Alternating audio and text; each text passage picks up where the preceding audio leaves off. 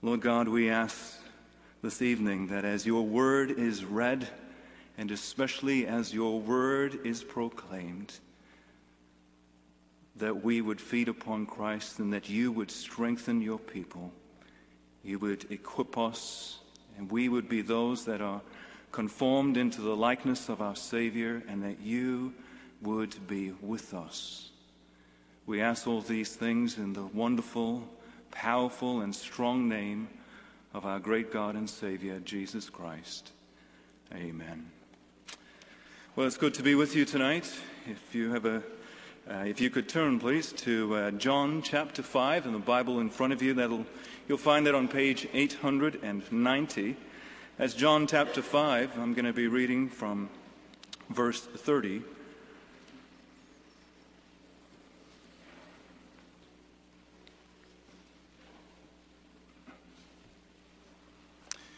I can do nothing on my own.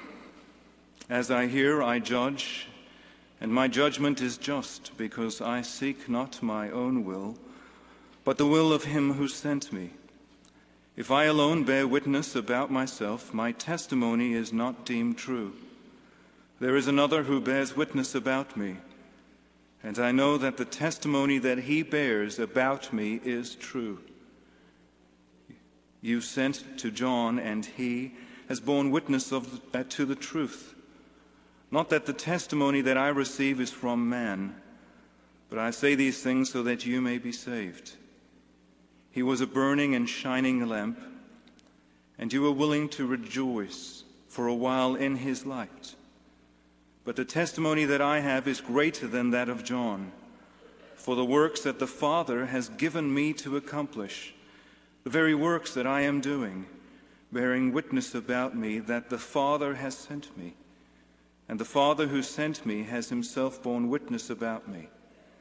His word you have never heard, his form you have never seen, and you do not have his word abiding in you, for you do not believe the one whom he has sent.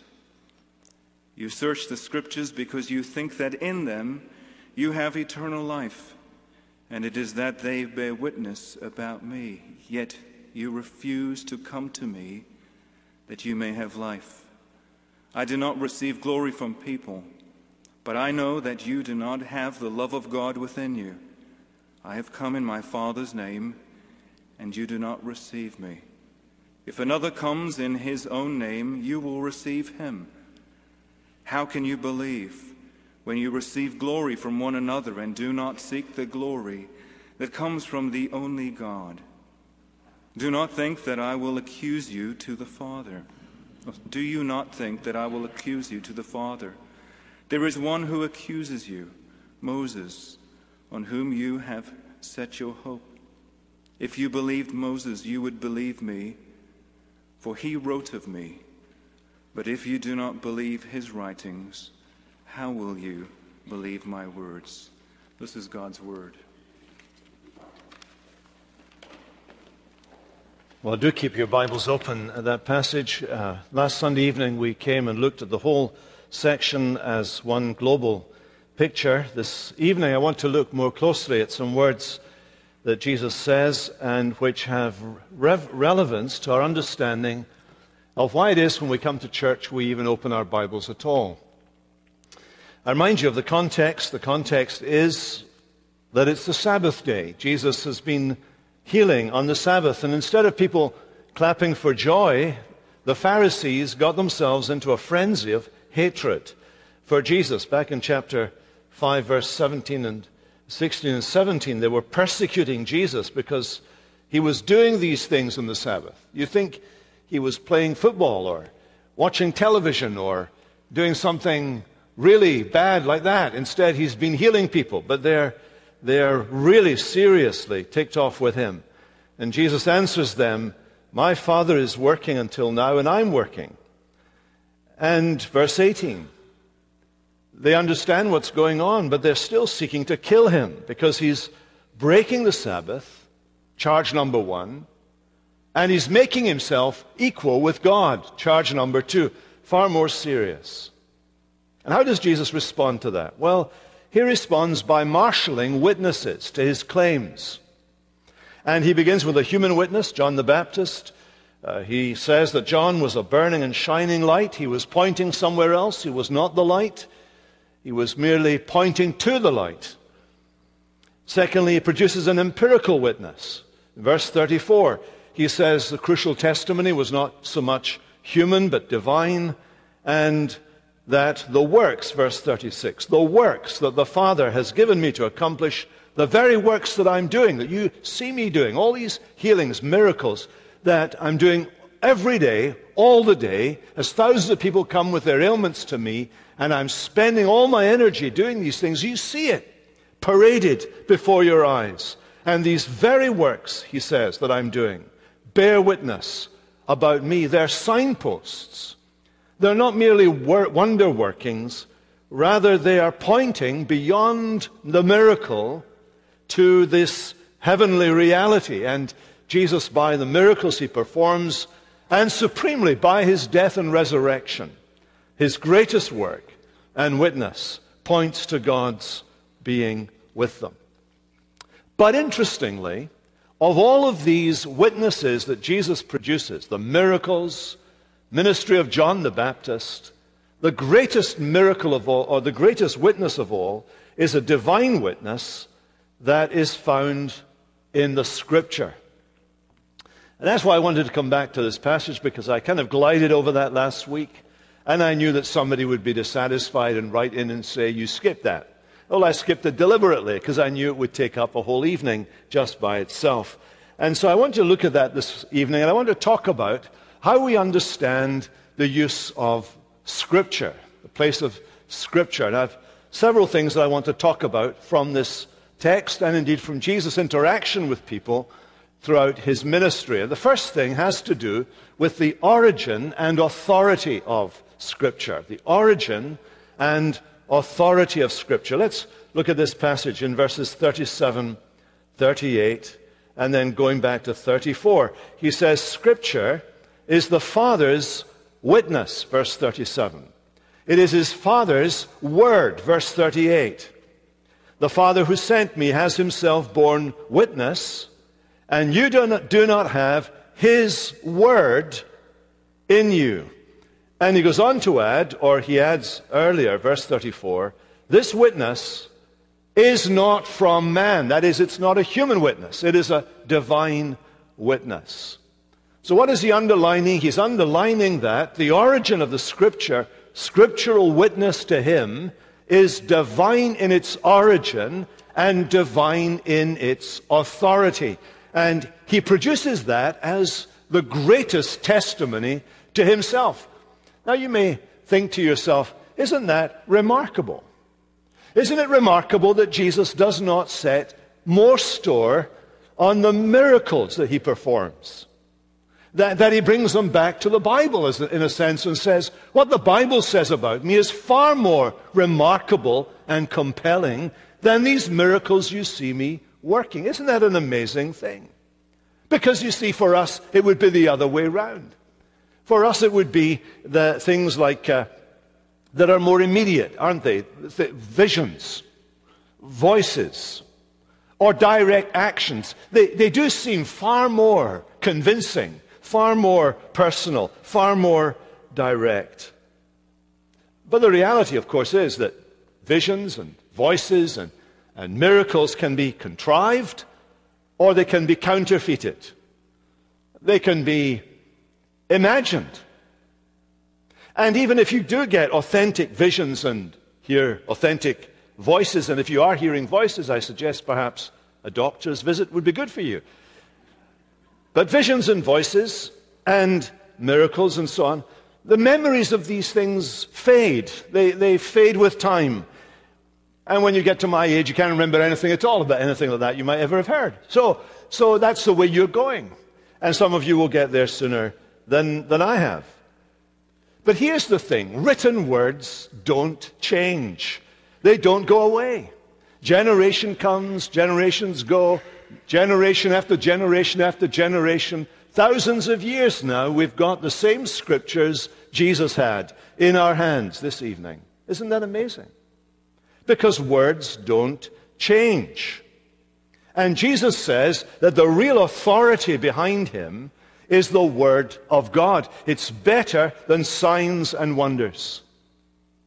The Apostle Peter said the same thing in, in his second letter, 2 Peter chapter 1, when uh, he's describing the fact that he was there when Jesus was transfigured. You remember Jesus was transfigured. The inner glory of God shone through the curtain of his humanity, and they saw this brilliance, this splendor of the glory of God shining through the person of the Lord Jesus. And Peter writes there in 2 Peter 1, and he says, You know, we were eyewitnesses of his majesty. We were eyewitnesses of his majesty. We were, we were there, uh, myself and two others, we were there on the mountain with Jesus. We were, we were there, we got the t shirt. You know, I was with Jesus on the mountain, and so I'm transfigured. That one was a very, very long kind of insignia on the t shirt. But he, they were there and they saw that. And that was remarkable. Not only that, but they heard a voice. They actually heard a voice from heaven and they heard what the voice said. This is what he goes on to say. We heard the voice borne to him by the majestic glory. Quote, This is my beloved Son with whom I am well pleased. Unquote. We ourselves heard this very voice borne from heaven. Well, that's remarkable, Peter. Let's, let's put on a tour and you can go around the country telling people how you were there and saw it, how you were there and heard it, the vision, the voice, you saw the reality of the transfiguration, you heard the voice from the majestic glory. But listen to him. He goes on to say this. But we have something more sure we have something more sure. What do you mean more sure than having been there and seen it, been there and heard it? We have something more sure, the prophetic word. And you would do well to pay attention to it, he goes on to say. Because holy men of God were carried along by the Holy Spirit and they produced the scripture. So, this is an important thing for us to grasp that Jesus emphasizes the origin and authority of Scripture over everything else, including visions and voices and miracles. Absolutely clear that the Scripture is far more powerful than what the eyewitnesses and ear witnesses saw and heard. Now, of course, the people he's talking to, the religious leaders that he's addressing, would have affirmed that God is the author of Scripture. But in practice, they and others who followed them did not believe in the final authority of Scripture.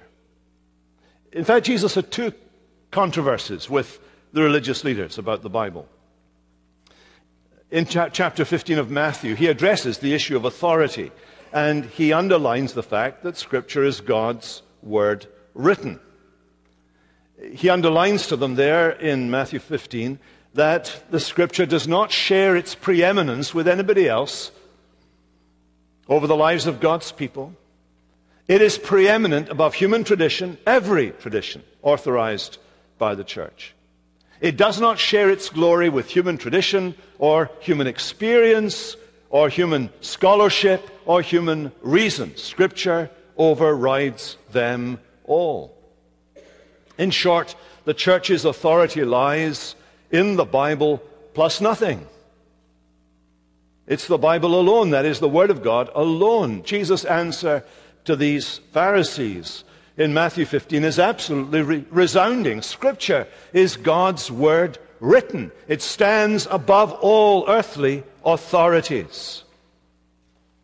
In Matthew 15, he describes the Scripture as the command of God. And he contrasts it with the traditions of men. He says the traditions of men want to diminish the authority of the Word of God. How, how does this happen?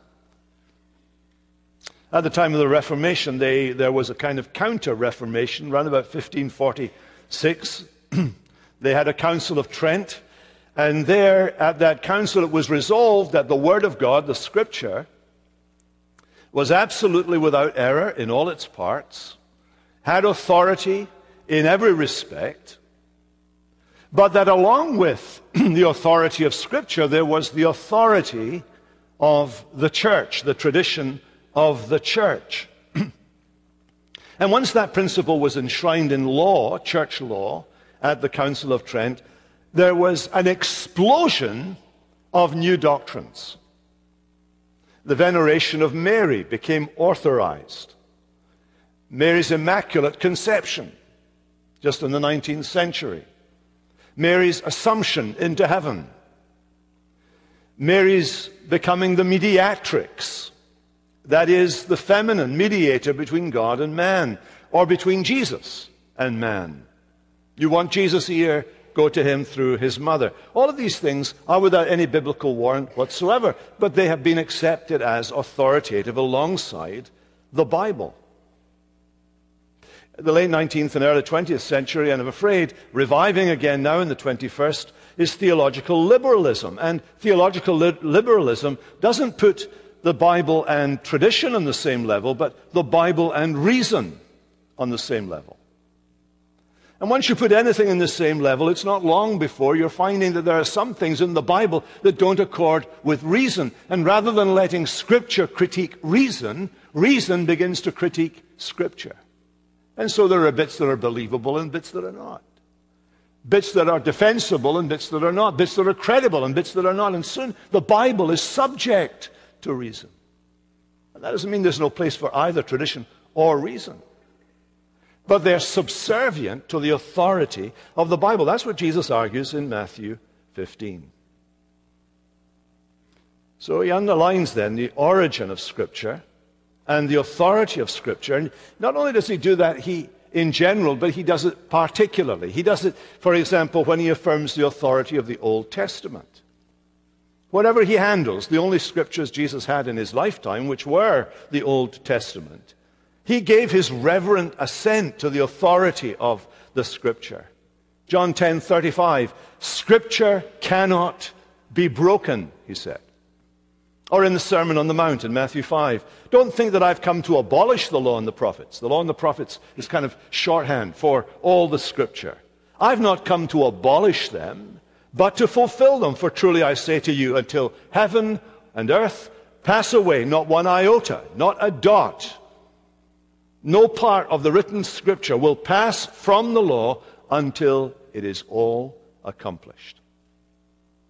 So he had reverent submission and assent to the authority of the Bible. He even sees his own mission. Why is he here? He does it from Scripture. He is the Son of Adam. He is the Son of Man. He's the suffering servant of the Lord. In his own personal life, he accepted the moral demands of Scripture. He voluntarily subordinated himself to the authority of God's law. He kept the law of God. He thought the law of God a delight. He thought the law of God good. He was perfect. And whenever confronted by the attacks of the evil one, how does he resist the devil? He says to the devil, It stands written, you shall not. God's word trumps everything. It overwhelms everything. And when it came to his controversies with religious leaders, where does he go for his authority? He goes to the scripture. The Pharisees, he charged, had made the word of God of no effect by adding to it the traditions of men. The Sadducees, they were in error because they were subtracting from the scripture the supernatural elements because they didn't want that because reason prevailed. He never contradicted Scripture. That is the Old Testament. And even where in the Sermon on the Mount he introduces those antitheses, you know, those, those places where he says, You have heard that it was said, but I say. He's not handling Scripture, but the traditions of men that had accumulated around Scripture. It's a simple fact. That if somebody says they follow Jesus, they better follow Jesus in his submission to the authority of the Old Testament as God's word written, a divine word. Not only that, but he affirmed the authority of the New Testament. When Jesus the, chose the twelve, for example, he named them apostles, the sent ones. Now, interestingly, that was in the Hebrew a word uh, used over and over again in the Old Testament, or we should call it the Hebrew Scriptures, a word used over and over again there for the idea of God sending prophets to Israel. That word, you know, I will send my servants the prophets. You find it over and over again. It's disguised in English translation, but it's, it's actually throughout all of the Hebrew scriptures. And so whenever Jesus calls them apostles, he, he's, using, he's using Greek language. He would have used Aramaic or Hebrew. In the Aramaic and Hebrew, he would have used the words that were normally used for God sending the prophets. In other words, he was calling the apostles to be with him. And for three years, that's the words he used, he chose these men to be with him. For three years, they were with him, day and night. Every day, he was talking all the time. I mean, I am sure Jesus stopped talking, but, but they were listening to absolutely everything he said. They were with him, they were watching him, they were observing him, they were hearing him, and they were eyewitnesses of his purity, his humility, his majesty. He gave them power, power to do what only He did. So that after He was resurrected and taken up to heaven, the people who saw the apostles doing their miracles said, Nobody's ever been able to do what that guy just did there except Jesus of Nazareth. And they took note of the apostles that they had been with Jesus because they were doing what Jesus did. In fact, the phrase came into being that was used again and again, and that is the signs of an apostle. The great powerful miracles that they were doing were unique to them because they were sent by Jesus. And you can't get any more explicit about Jesus authorizing these apostles than when he said to people on one occasion, He who listens to you listens to me. And he who rejects you rejects me. So that means, this is what that means for me. When I read what Paul says, I'm hearing what Jesus said. When I hear what Peter says, I'm hearing what Jesus says.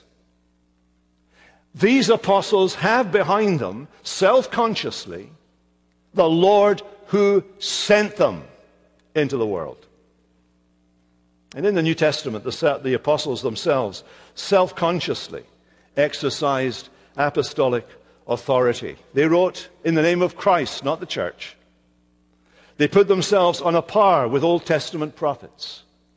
The church was built on the foundation of the apostles and prophets. Both were bearers of the word of God. And Paul commends churches that received him as an angel of God and as Christ Jesus himself. And they urge that their writings be read alongside Old Testament writings whenever Christian people gathered for public worship. Now, do you notice, as, uh, as Jesus sends them out, and Paul is, sorry, as Paul is writing to the, to the Galatians, he commends the Galatians in these words that I've just quoted, Galatians 4 14. You did not scorn or despise me, but you received me as an angel of God, a messenger of God as Christ Jesus. Now, you might think he would say to them, What were you thinking? What were you thinking? Don't you realize that you're, you're that you're kind of over, overstepping the mark here? No, he doesn't, he doesn't rebuke them. He encourages them because what they've recognized is that as an apostle of Jesus, what Jesus taught, Paul taught. And what Paul said, Jesus said. So, whenever the apostles died out, and you go to the first century, you go to one of the church leaders, a man called Ignatius. He was a, a bishop, which just meant senior pastor in those days, in Antioch, around the year 110 AD. He wrote letters to the Romans, the Ephesians, and the Trallians, and others. And several times in those letters, he writes this I do not, like Peter or Paul, issue you with commands, for I am not an apostle. In other words, here is a church leader, a bishop, a senior pastor, and he's distinguishing between an apostle and a pastor. Apostles get what they say into the Bible. Pastors get what they say out of the Bible. That's the difference. So we believe in the authority of Scripture because of Christ. He endorsed the Old Testament and he made provision for the writing of the New Testament. There's that beautiful, beautiful passage. Uh, one of my favorite parts of the Bible really is John 13 through 17. Uh, if I have one section that I go back to again and again uh, to mine for gems, that's the section. And in that, in that section, Jesus has taken the apostles apart from the world. He's brought them to himself on their own. Judas is dismissed. He says to the apostles, I've got so much that I want to tell you. But the clock is ticking. They're going to come and arrest me soon. Tomorrow I'm going to die. I don't have time to tell you all the things that I want to tell you. But I tell you what I'm going to do. I'm going to send the Holy Spirit to you. Now, notice the you there is not you or me, it's them. It's the people he's talking to in that room when he says, I don't have time to tell you what I'd like to tell you. I'm going to be leaving you soon. Jesus doesn't say that to you and me because he's in heaven. He's talking to them. And it's to them he gives the promise the Holy Spirit will come to you. And when he comes to you, he'll do three things. He'll remind you of everything that I've said. He will supplement what I've said by leading you into all truth. And he will tell you things to come.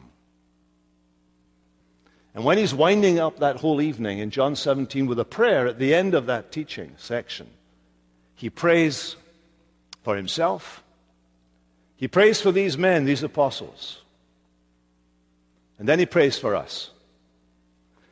And he prays for all those who will believe in him through their message. Get it? Jesus is authorizing the New Testament. So there's the original authority of Scripture. Secondly, the function and goal of Scripture. The function and goal of Scripture. This is more like a lecture than a sermon. But you wanted something different and refreshing. So that's, that's okay. The second point of confrontation or, or controversy had to do with the function and goal. Why was Scripture given to the people of God? In John 5, we're taken a bit deeper in our understanding of the issue of Scripture. What is the purpose of Scripture? Verses 37 to 39. He calls the Scripture the Father's witness and word. Verse 39 It is they that bear witness to me. Later on, verse 46 If you believed Moses, those are the first five books of the Old Testament. If you believed Moses, you would believe me because he wrote of me. So here's Jesus saying, when he started his ministry, for example, and went into that synagogue in Nazareth, and the leader of the synagogue handed him a scroll. The scroll was of Isaiah the prophet. He opened the scroll and he read the scripture. And having read the scripture, he rolled up the scroll, handed it back to the synagogue leader, and said to the crowd, Today, this scripture has been fulfilled in your hearing. Today, this scripture. In other words, if you want to know what Isaiah is about, it's about me. It's about me. You remember after his resurrection, those disciples, two disciples, on their way, it may have been a man and a woman, on their way from Jerusalem to Emmaus, and a stranger joins them, and they get into this discussion, and then we're told that beginning with Moses and all the prophets, he interpreted to them in all the scriptures the things concerning himself. Later on that very day, he appears to others and he says to them, Everything written about me in the law of Moses and the prophets and the Psalms must be fulfilled. And he opened their minds to understand the scriptures. Now you take all that together, and what's it saying to you? It's saying the Bible has one subject, and it's Jesus. As the Jesus Storybook Bible says, every story whispers his name. It is true. The scriptures bear witness to the person of Christ. From the very beginning, from that promise, you remember to Adam and Eve about a seed, an offspring of the woman. Oh, there's something flagged up right at the very beginning. A male offspring of the woman. That's going to be important in the outworking of this story. And so you have Jacob identifying Judah and saying, Judah, from your tribe and clan will come the royal leader that will attract the nations and bring them together. And so it goes on. David. David talks about one who's going to sit on his throne and who's going to rule forever and to whom, to whom God will say, To him, my God. This, this person, this royal person with divine authority, is Isaiah the prophet saying, that there's going to be this divine being, this, this king who will have divine honors and divine titles who will also be a suffering servant. Well, the scriptures bear witness to his person, and the scripture bears witness to his work. Yeah, you have Abraham taking his son up the hill. You remember to kill him, Isaac. And as they go up that hill, I don't know whether Abraham's cool, calm, and collected. I wouldn't have been cool, calm, and dialected. Collected as I'm climbing that hill to kill my son in obedience to the command of God, but he's doing it in obedience. And when eventually Isaac, who's about 18 years of age and probably able to overpower Abraham, by the way, says to his dad, Dad, where is the lamb for the sacrifice? Abraham says to him, God will provide a lamb, my son. And you know the story as he's about to kill him. He hears the bleating of the lamb. And the Apostle Paul comments on that in Romans 8 and says, God did not spare his only son. He spared Abraham's son, but he did not spare his only son. And soon that lamb, you see, makes another reappearance at the Passover when the angel of death is coming. And the promise goes out to all Egypt, to all Egypt, not just to the Jews, to every household in Egypt. Kill the lamb, sprinkle its blood on the doorpost and the lintel, get your kids in there, and you'll be safe.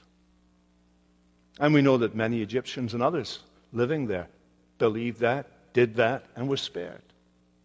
It was a wide, precious promise of God. And then you come to Isaiah 53.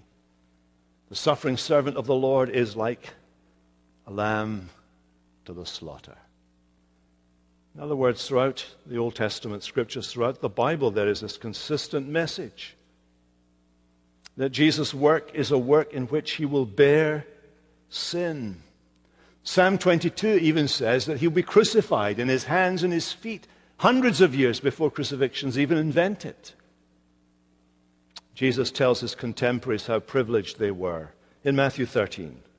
Blessed are your eyes, for they see, and your ears, for they hear. Truly I say to you, many prophets and righteous people longed to see what you see, and they did not see it, and to hear what you hear, and they did not hear it. So, what is the function and purpose of Scripture. The function and goal of Scripture is to lead us to Jesus. And then, lastly, Jesus talks about the use and misuse of Scripture. Turn to these Pharisees, and he says to them, You search the Scriptures. Well, that was their job. They did that all the time. They were studying the Bible. They counted the number of words, the number of letters, in every book of the Bible. I thought that might be something I could do and share that calculation with you Sunday by Sunday. You'd be bored to tears. But that's what they did. They accumulated data about the Bible. They thought that was something pleasing to God and good for their own souls. Well, Jesus talks to them here in, in John 5 about the misuse of Scripture. You search the Scriptures because you think that in them you will find eternal life. And it's they that bear witness to me, yet you refuse to come to me that you might have life. You're misusing the Scripture. And again, if you believe Moses, you would believe me because he wrote of me. They thought just reading the Bible was earning brownie points. They thought just memorizing the Bible earned them brownie points. They read the Bible to feel good about themselves. But they weren't coming to Jesus. And so he emphasizes the proper use of Scripture. John does in his Gospel in chapter 20, verse 31. These are written so that, in order that, you may believe that Jesus is the Messiah, the Son of God, and that believing you may have life in his name. The Apostle Paul brings together the sacred writings of the apostles and the scriptures, he brings them all together and he says the sacred writings are able to make you wise for salvation through faith in Jesus Christ. All of Scripture is meant to bring you to Him. History, the narrative, the story, is meant to bring you to Him. What's Joseph all about? The story of Joseph. He's not just there to tell you how to live and as an example so that you may feel smug and self righteous. Joseph was rejected by his own people, tempted by the tempter, imprisoned, misunderstood, rejected, and then eventually exalted, just as Jesus was. The law Oh, yes, the law has a part to play in how we live as believers, but, but the law is first of all meant to strip us of all our pretensions of righteousness, to strip us. The law is held up like a mirror to our face to show us you haven't shaved. You've got a six o'clock shadow here. You should have done that before you came out. You, you, you've, you've got cake all over you, or whatever it is. The, the law is a mirror that shows us what our need is, and our need is of cleansing and pardon proper use of the Gospels. What are the Gospels there for? Well, the Gospels show us, yes, how to live. And we go back to the Gospels and, and we can learn from what Jesus did in our everyday lives. But what is the primary purpose of the Gospels? Is to show us how Jesus lived. Is to show us why it is that we stand before God today, not just with our sins pardoned, but we stand clothed in the righteousness of Jesus. How righteous was Jesus? More than I am, more than you are, more than any other human being could be. He is all righteousness. The Gospels are there to show us that He is the perfect Savior. He is the perfect man. He is the perfect Adam. You notice what He says to these people? He says to them, You refuse to copy me so that you may have life. No, he doesn't. He says, You refuse to come to me that you may have life. Dr. Boice uh, wrote a Christmas book, and in that book he talked about the people who were who missed Christmas. And he talks about the religious leaders. You remember the story? The wise men come to Jerusalem. Herod inquires of the theologians, and they immediately get out their Bibles and they give the right answer. Oh, yeah. Where's the Messiah to be born? Well, Bethlehem. Tell them to go to Bethlehem. And it was on the word of the theologians to the king that the wise men went to Bethlehem and found Jesus. But these wise, these theologians, they didn't go to Jesus. Herod didn't go to Jesus. They didn't leave their homes or their theological offices or the palace to investigate the Savior's arrival. They didn't go to Jesus. And so they didn't find life. But those wise men went to Jesus. And they worshiped him. And the shepherds, the lowest form of life on the social ladder in the Middle East, they found their way to Jesus. And some poor, saintly people, elderly people like Simeon and Anna, who had been discounted either by virtue of their social position or their age and have been dismissed, they saw Jesus. You think, says Jesus, you think that life can be found just in reading the text, but you refuse to come to me. We use Scripture correctly when we look in the direction towards which they point. And they point us remorselessly, irresistibly to Jesus. Tonight, we're going to sit in a moment round this table. This table has its significance from this word that we have just preached. The word now becomes a visible sign. And as bread is placed into your hands, as the cup is taken up by your hands, God is saying to you, Hear my word. Let my word inform this action. Jesus is here by the Holy Spirit. He is here to feed you, to cleanse you, to restore you, to renew you. That's what He does. Let's pray. Father, we pray that tonight you'd give us a firmer, clearer understanding of the authority and origin of Scripture, the purpose and goal of Scripture to bring us to Jesus, and the proper use of Scripture that in seeing him we come to him in order that we might have life. As we take bread and wine, may we take him who is represented by the bread and wine. Take him to be our own, our very own, our own, our own dear Jesus, our own Savior, we pray. Amen.